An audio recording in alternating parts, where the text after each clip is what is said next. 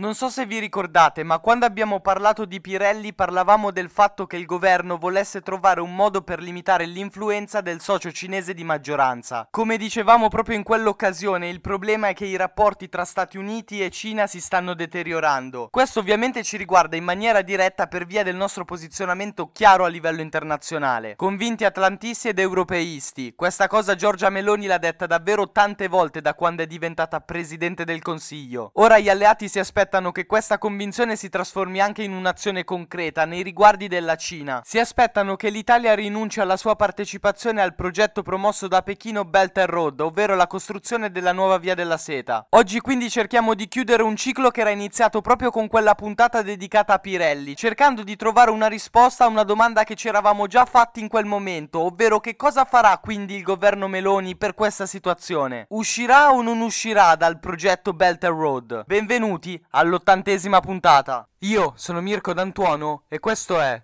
Grigio, stagione 2.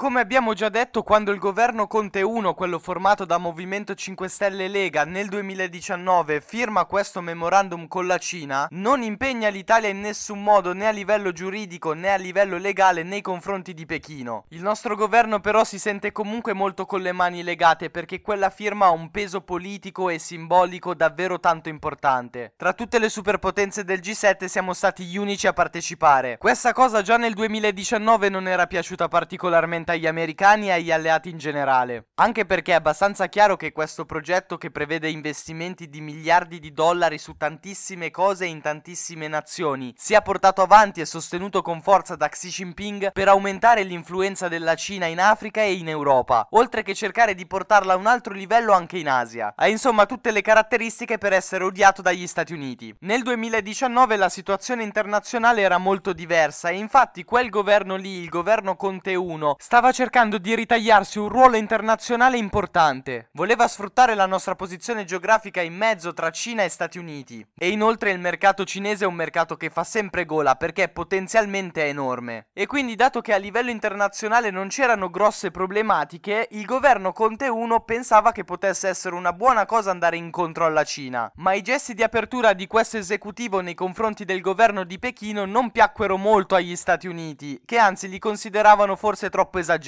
E ovviamente Washington ha raggiunto il massimo della sua rabbia nei confronti del nostro paese quando abbiamo firmato quel memorandum. Quell'esecutivo sosteneva e difendeva la propria decisione, dicendo che avrebbe portato dei grossi vantaggi economici per l'Italia. In realtà anche questo fattore nel tempo è stato dimostrato non essere proprio vero. Abbiamo aumentato di molto poco le nostre esportazioni verso la Cina, da 13 miliardi a 16, mentre le importazioni dalla Cina sono aumentate tantissimo, da 31 a 57 miliardi. Le cose poi sono iniziate a cambiare. Protagonista numero uno di questo cambiamento l'inizio del conflitto tra la Russia e l'Ucraina, che tuttora sta andando avanti. Questo ha polarizzato ancora di più la situazione e Cina e America, che già non avevano un dialogo, hanno trovato un buon motivo per continuare a non averlo. Contemporaneamente a tutto questo in Italia cos'era successo? Che dopo il Conte 1 è arrivato il Conte 2 e dopo il Conte 2 siamo arrivati ad avere il governo Mario Draghi, che da subito fa capire che l'aria è cambiata. E infatti già nel suo discorso di insediamento alle Camere, quando parla del posizionamento internazionale dell'Italia, dice che siamo convintamente europeisti e atlantisti. Che come vi dicevo prima è una cosa che Giorgia Meloni ha ripetuto tantissime volte da quando è diventata presidente del Consiglio. E questo rappresenta uno degli elementi di continuità con l'esecutivo precedente. Ma la leader del governo e di Fratelli d'Italia non si è limitata a questo. È andata oltre anche alle stesse posizioni tenute da Mario Draghi in contrasto comunque evidentemente con la Cina. Per esempio ha attaccato l'autoritarismo del governo di Pechino o anche le posizioni che tiene nei confronti di Taiwan. Su questa situazione si è spinta molto in là, A luglio, quindi ancora prima che diventasse presidente del consiglio, si è fatta fotografare con Andrea Singh Ying Lee. E giustamente voi vi starete chiedendo innanzitutto chi è e poi perché una foto dovrebbe essere un problema. Al momento della foto questa persona era il rappresentante diplomatico di Taiwan. Questa cosa ve l'ho già detta ma è importante ripeterla, al mondo ci sono pochissimi paesi che riconoscono ufficialmente Taiwan e l'Italia non è tra questi. Motivo per cui questo scatto aveva creato così tanto clamore. Pechino non prende mai bene queste cose cose, anche perché secondo la Cina Taiwan fa parte del suo territorio e quindi non ha bisogno di una rappresentanza diplomatica. Il fatto che Taiwan, come dicevamo prima, non è riconosciuto da tantissimi paesi crea un'altra situazione particolare. All'interno di tutti questi ha degli uffici di rappresentanza che però non possono essere chiamate ambasciate e quindi chi li dirige non può essere chiamato ambasciatore, anche se di fatto svolge quel ruolo. E Giorgia Meloni nell'occasione in cui incontra questa persona lo chiama proprio ambasciatore e quindi fa una dichiarazione molto molto forte. Avendo imparato a conoscere un po' la furbizia politica della leader di Fratelli d'Italia, non credo che sia un caso che abbia fatto tutte queste dichiarazioni prima di diventare presidente del Consiglio. Così come non è casuale che ora stia mantenendo una posizione molto più cauta nei confronti di Pechino. Innanzitutto ha incontrato Xi Jinping al G20 di Bali, cosa che comunque è successa un po' a tutti i leader. Poi è stata invitata dallo stesso presidente a recarsi in viaggio istituzionale in Cina, anche se non si sa quando effettivamente farà questo viaggio viaggio. Il fatto che l'Italia esca dal Belt and Road sembra essere molto probabile, così dicono almeno i giornali in questi giorni, l'ultima indiscrezione l'ha fornita il Corriere della Sera, confermando proprio l'ipotesi di un'uscita da questo progetto da parte dell'esecutivo italiano. Il governo comunque in via ufficiale non ha fatto sapere ancora niente, anzi il ministro degli esteri Antonio Tajani ha detto che ancora si deve decidere. Lui e il suo partito Forza Italia sembrano essere quelli più convinti a non far parte più di questo piano, mentre stanno tenendo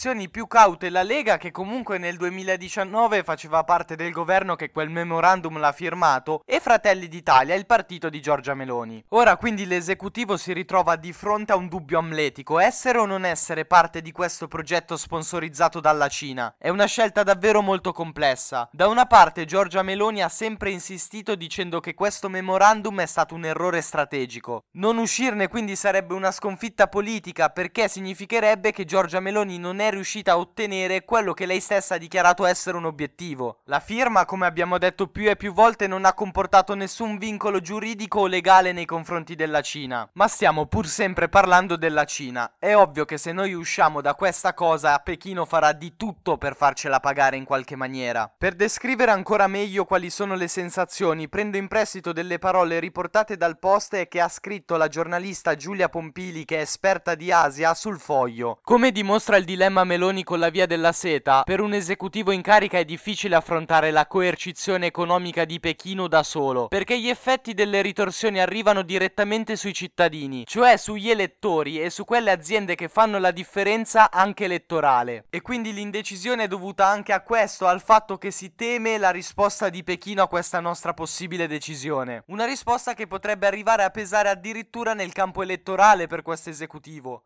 Oltre che, cosa ancora più grave, pesare molto a livello economico per i cittadini e per le aziende italiane che operano in Cina o comunque a contatto con la Cina. Se invece restiamo dentro, molto probabilmente sul breve periodo non abbiamo neanche grossi problemi. Il fatto è che gli alleati ci considererebbero ancora una volta incapaci di distaccarci da Pechino e saremmo considerati l'anello debole dell'alleanza. Come si fa concretamente a uscire da un memorandum, a uscire da questo memorandum? Quello firmato dal governo Conte 1 si rinnova rinnova automaticamente ogni 5 anni. Per far sì che ciò non avvenga bisogna avvisare con 3 mesi di anticipo. Questo significa che avendolo firmato nel 2019, l'esecutivo Meloni deve scegliere cosa fare entro la fine dell'anno. La sfida che attende questo esecutivo quindi è molto delicata e anche molto difficile da affrontare. Io sarò sempre qui per aggiornarvi anche su questa situazione, nel mentre vi ringrazio davvero di cuore per avermi ascoltato anche questa settimana. Ci risentiamo lunedì prossimo, non c'è bisogno che io vi dica dove, ma mi piace un sacco fare questa gag e quindi sempre qui su Grigio Podcast.